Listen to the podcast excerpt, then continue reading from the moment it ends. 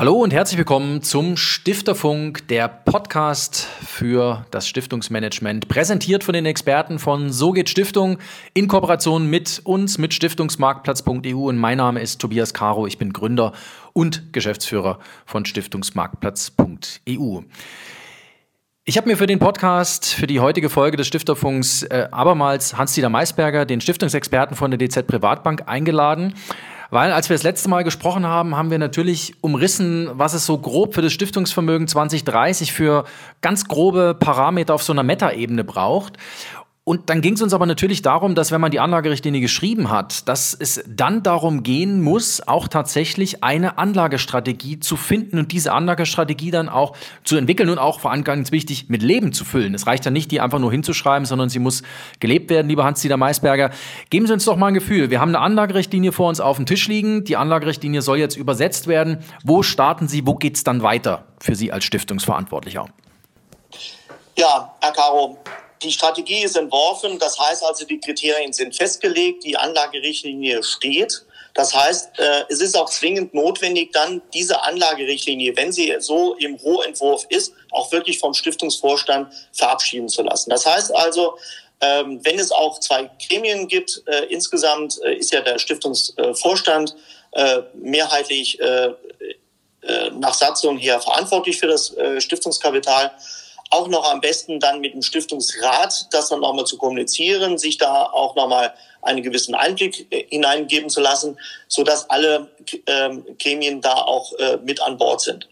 Die, die Kriterien sind sozusagen dann festgelegt. Das heißt also, der Vorstand hat beschlossen, diese Kriterien auch umzusetzen. Jetzt stellt sich natürlich die Frage, das Stiftungsvermögen, so wie es jetzt aktuell aussieht, muss ja auch dann angepasst werden. Gerade dann, wenn ich just äh, äh, in diesem Jahr auch noch das Thema Nachhaltigkeitskriterien in die Anlagerichtlinie mit hineingenommen habe und die Anlagerichtlinie erstellt habe. Wie setze ich das jetzt um? Und da rate ich, lassen Sie sich Zeit. Sie sind nicht dazu verpflichtet, mit einem Schlag, ich sage jetzt mal, also Sie haben beschlossen, zum 1.7. die Anlagerichtlinie jetzt gelten zu lassen. Zum 1.7. jetzt alle Aktien, alle Anleihen, alle sonstigen äh, Investments dementsprechend von links nach rechts zu drehen. Das heißt, sie haben nirgendwo von Gesetzeswegen her die, ähm, die Verpflichtung, direkt alles umzuschichten. Ich würde Ihnen dazu auch nochmal hier raten, nehmen Sie sich äh, professionellen ähm, Unterstützung dazu, so dass man auch wirklich sagt, man äh, geht eben halt in eine sukzessive ähm, Umsetzung hinein. Verkaufen Sie auf gar keinen Fall Anleihen oder Aktien, wo sie dementsprechend hier vielleicht äh, dementsprechend eine andere Entwicklung erwarten in den nächsten Wochen.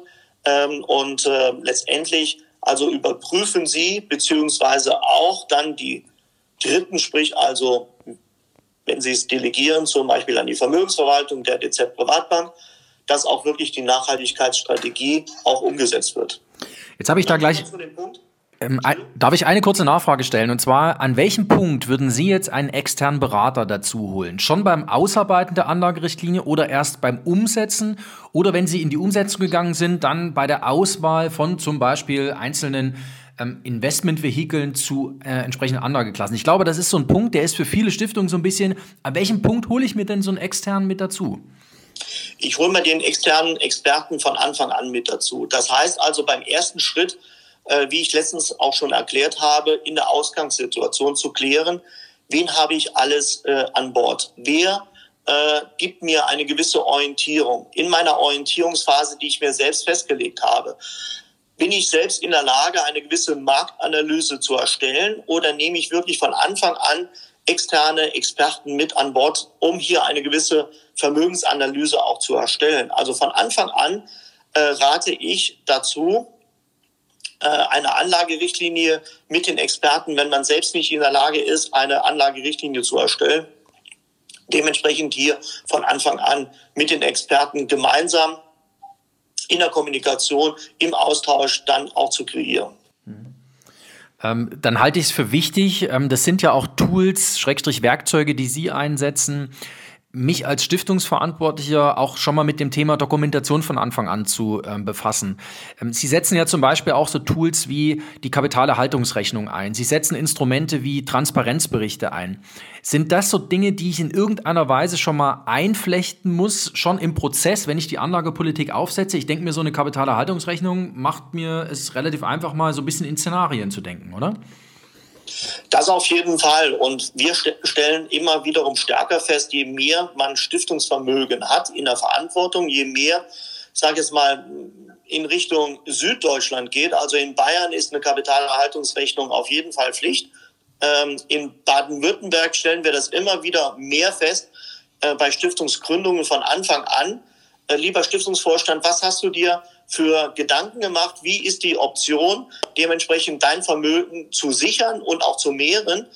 Also kurzum, eine Kapitalerhaltungsrechnung auch sichtbar zu erstellen. Kapitalerhaltungsrechnung heißt letztendlich dann auch wiederum, wie gehe ich mit Rücklagenbildungen um. Das heißt also, ich muss mich von Anfang an ab Stiftungsgründung dementsprechend auch hier äh, sich äh, Gedanken machen, was bedeutet für mich die Begrifflichkeit freie Rück, äh, äh, Rücklagen, ähm, die sogenannte Umschichtungsrücklage, wie ist das dann dementsprechend auch gewollt? Wird eine Umschichtungsrücklage dann auch gewünscht oder soll von vornherein äh, dementsprechend das Vermögen ähm, äh, von, der, von der Stiftung her in den Verbrauch hineingehen? Also handelt es sich nicht um eine Ewigkeitsstiftung, sondern um eine äh, Verbrauchsstiftung, dann muss ich mir natürlich keine Gedanken drum machen um eine Kapitalerhaltungsrechnung. Ist selbstredend, dass hier letztendlich das Vermögen dann weiter abschmilzt. Also ich muss mir einfach von vornherein die Ausgangssituation bewusst machen und auch klären, wo stehe ich, wo bin ich verantwortlich für ähm, das Vermögen. Finde ich einen ganz wichtigen Punkt, dass ihr auch dieses, ich sag's, ich nenne es jetzt mal so Rücklagenmanagement äh, im Stiftungsmanagement auch als Teil ähm, des Bausteins rund um den ordentlichen Ertrag mit äh, anführen. Das, glaube ich, haben viele so nicht auf dem Schirm. Zumindest ist das so äh, vom Gefühl her etwas, worüber nicht so oft äh, so viel gesprochen wird. Ähm, natürlich sind wir, wenn wir dann, sagen wir mal, uns mit der Ausgangssituation befasst haben, wenn wir es äh, anberaumt haben, dass wir jetzt in die Anlage gehen, dann geht es ja um die Diversifikation. Ich denke, es ist heute Usus, dass man nicht mehr nur Aktien und Renten macht, man diversifiziert dann deutlich breiter. Ähm, wie gehen Sie dann weiter vor? Was sind dann so die nächsten Schritte? Aktien, Renten, so diese festen Quoten, das überwindet man ja wahrscheinlich heute. Wie findet man da so ein grobes Maß, was die richtige Gewichtung für Aktie, Anleihe, Immobilie, Mikrofinanz ist? Ja, ich gehe noch einen Schritt weiter, wo ich auch einfach sage, auch selbst eine solche Strategie, jetzt mache ich mal das äh, nur an äh, zwei Zahlen deutlich, 30, 70, 30 Prozent Aktien, 70 Prozent Renten.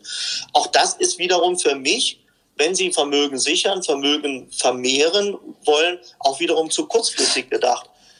Die Frage stellt sich dann wiederum für mich, wer ist verantwortlich fürs Risikomanagement? Mhm. Das heißt, äh, Herr Caro, wir haben es selbst letztes Jahr gesehen, in der Corona-Phase im März ist ja auch der Markt äh, durchaus mal sehr negativ in der Tendenz. Und da stellt sich die Frage, wenn ich jetzt ähm, Anlageprodukte habe, da schaut aber keiner drüber. Also sprich, wer ist verantwortlich für das Risikomanagement? Wer handelt dann? Ähm, also es ist äh, letztendlich auch eine Frage, ist es für mich ausreichend, wenn ich jetzt äh, verschiedene Anlageprodukte ich spreche bewusst ETFs an, mir ins Portfolio hineinkaufe und lasse die einfach liegen. Ist das wirklich verantwortungsvolles Investieren? Ja, das heißt, damit fängt es ja auch schon an. Also sprich, letztendlich, ich muss auch, wenn ich eine Strategie entworfen habe, auch Kriterien festlegen. Und für mich ist entscheidend auch wieder bei verantwortungsvolles Investieren, wie gehe ich mit Risikomanagement um? Habe ich das alles im Blick?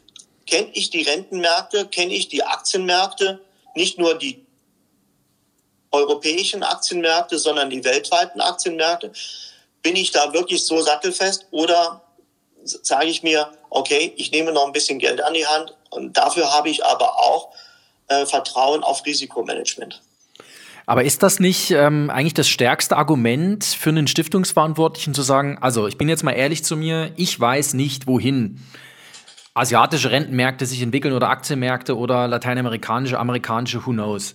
Ist das nicht das stärkste Argument zu sagen, also liebe Stiftungsverantwortliche, ihr müsst eigentlich schon fast delegieren in diesem sehr komplexen Umfeld, in dem dann auch mal so Dinge passieren wie der Corona-Crash im März 2020? Ihr müsst, wenn ihr verantwortungsvoll auch im Sinne eurer Stiftung handelt und im Sinne eurer Zweckverwirklichung handelt, müsst ihr überlegen, ob ihr in dieser Kategorie Delegierendes der Aufgabe Kapitalverwaltung oder Vermögensverwaltung ähm, des Stiftungsvermögens, ob ihr da denkt, ihr müsst es eigentlich delegieren? Auf jeden Fall. Und letztendlich, äh, es kommt immer darauf an, für wie viel Vermögen bin ich verantwortlich. Also jetzt gerade bei kleineren Stiftungen, die können ja sagen, okay, wir nehmen uns sozusagen äh, und widmen uns äh, einer, einer Fondslösung. Und in dem Fonds selbst wird jetzt nicht nach einer Benchmark äh, gehandelt, sondern ähm, da ist man relativ frei. Man hat aber dann schon äh, über einen Fonds äh, eine, eine Lösung, wo ich verantwortungsvoll eben halt investiere. Mhm. Aber sobald ich nicht diese breite Streuung habe, also die 30, 70, sondern ich sage, ich kaufe jetzt für 30 Prozent Aktienanteil einen ETF und lasse den liegen. Das ist für mich zu kurz gedacht, wo ich wirklich sage, auch Aktienmärkte können mal kurzfristig einbrechen, beziehungsweise ich muss da letztendlich ein gewisses äh, Handling auch damit haben. Ich muss es verstehen, ich muss es selbst auch äh, umsetzen können. Also kurzum, ja, ich habe eine Verantwortung und delegiere es sozusagen dann immer wiederum an die professionellen ähm, äh, Vermögensverwalter, sei es der Fondsverwalter, sei es eben halt an eine individuelle Vermögensverwaltung. Weil wir als DZ Privatbank haben ja auch standardisierte äh, Fondslösungen für Stiftungen, mhm. sowohl für konservative als auch für wachstumsorientiert ausgerichtete Stiftungen, bis hin, wo ich wirklich sage, es ist ein individuelles Leistungspaket über eine individuelle Vermögensverwaltung bis hin bei großen Stiftungen Spezialfondsmandate, wo wirklich dann äh, letztendlich auch die Wünsche so umgesetzt werden, wie eigentlich der Stiftungsvorstand sich das auch wünscht. Ähm, den DZPB2 Stiftung A haben wir ja bei uns auch, also diese fondsummantelte Vermögensverwaltung in der Fondsfibel für Stiftung MPOs auf ihre Stiftungseignung hin analysiert. Ähm, das heißt, das stimmt, ähm, da gibt es am Markt entsprechende Angebote, die man als Stiftung einfach ein bisschen sortieren muss. Viel, wo Stiftung draufsteht, ist nicht mehr stiftungsgeeignet, muss man auch einfach mal so offen sagen, weil da einfach vom Konzept her das eine oder andere nicht mehr so passt. Was mich am Schluss noch interessieren würde in der heutigen Folge des Stifterfonds, Stiftungsfunks ist, ähm, wenn wir uns mit, mit, mit Stiftungsvermögen so ein bisschen, äh, sagen wir mal, auch mit der Zukunft beschäftigen und wir den Stiftungen sagen, äh, denkt doch vielleicht auch mal in der Kategorie, ihr poolt es, ihr macht es zusammen. Sie haben gerade den Begriff Spezialfonds aufgegriffen. Ich höre am Markt draußen, dass sich Stiftungen zusammenschließen, Spezialfonds auflegen. Ist das vielleicht auch so ein Lösungsansatz, den man als Stiftung mal ganz scheuklappenfrei durchdenken sollte? Ja, auf jeden Fall. Und vor allen Dingen ist dann die Voraussetzung, in welchen Netzwerken ich mich befinde. Also da tun sich natürlich gerade Stiftungen, die äh, noch jung am Markt sind, natürlich schwer, weil sie noch kein ausreichendes Netzwerk haben. Aber auch hier äh, kann man durchaus äh, dementsprechend sich äh, orientieren. Schauen Sie sich um, in welchen Netzwerken äh, Ihre Stiftung zukünftig sein kann. Es gibt äh, ausreichende Netzwerke, einmal vom Bundesverband Deutscher Stiftungen, es gibt aber auch regionale Netzwerke. Und da ist es durchaus äh, auch, äh, sage ich jetzt mal, wünschenswert, äh, dementsprechend äh, sich hinzuentwickeln, jetzt im Hinblick auf Kapitalvermögen, Stiftungen 2030, dass man durchaus sagt, nehmen Sie sich die Zeit, bilden Sie Netzwerke, gehen Sie auf äh, befreundete Stiftungen, die vielleicht auch im, äh, in ihrem Wirken, in ihrem verantwortungsvollen äh, Wirken äh, letztendlich auch äh, einen gleichgesinnten Auftrag haben. Ich sage nach wie vor, bei Stiftungen darf es keinen Wettbewerb geben, sondern ein gesundes Miteinander, weil letztendlich alle stehen sozusagen für die gute Sache. Und da sollte es eben halt keine ähm, Wettbewerbe so sein, dass man sagt, der ein ist dem anderen sein Teufel. Das ist ein sehr schönes Schlusswort. Äh, Sie haben diesen Punkt ja auch bei unserem zweiten virtuellen Tag für das Stiftungsvermögen gemacht. Ähm, ich danke Ihnen sehr dafür. Das war's für heute. Vielen Dank fürs Zuhören äh, beim Stifterfunk, dem Podcast für das Stiftungsmanagement von So geht Stiftung. Sie möchten die nächste Folge nicht verpassen, dann abonnieren Sie diesen Kanal. Das ist ja relativ einfach. Und äh, wenn Sie selber Lust haben, eine Stiftung zu gründen, wenn Sie Expertise von Stiftungsexperten suchen oder sich weiter informieren möchten, dann klicken Sie sich einfach rein und nehmen Sie Kontakt auf unter www.sogehtstiftung.de.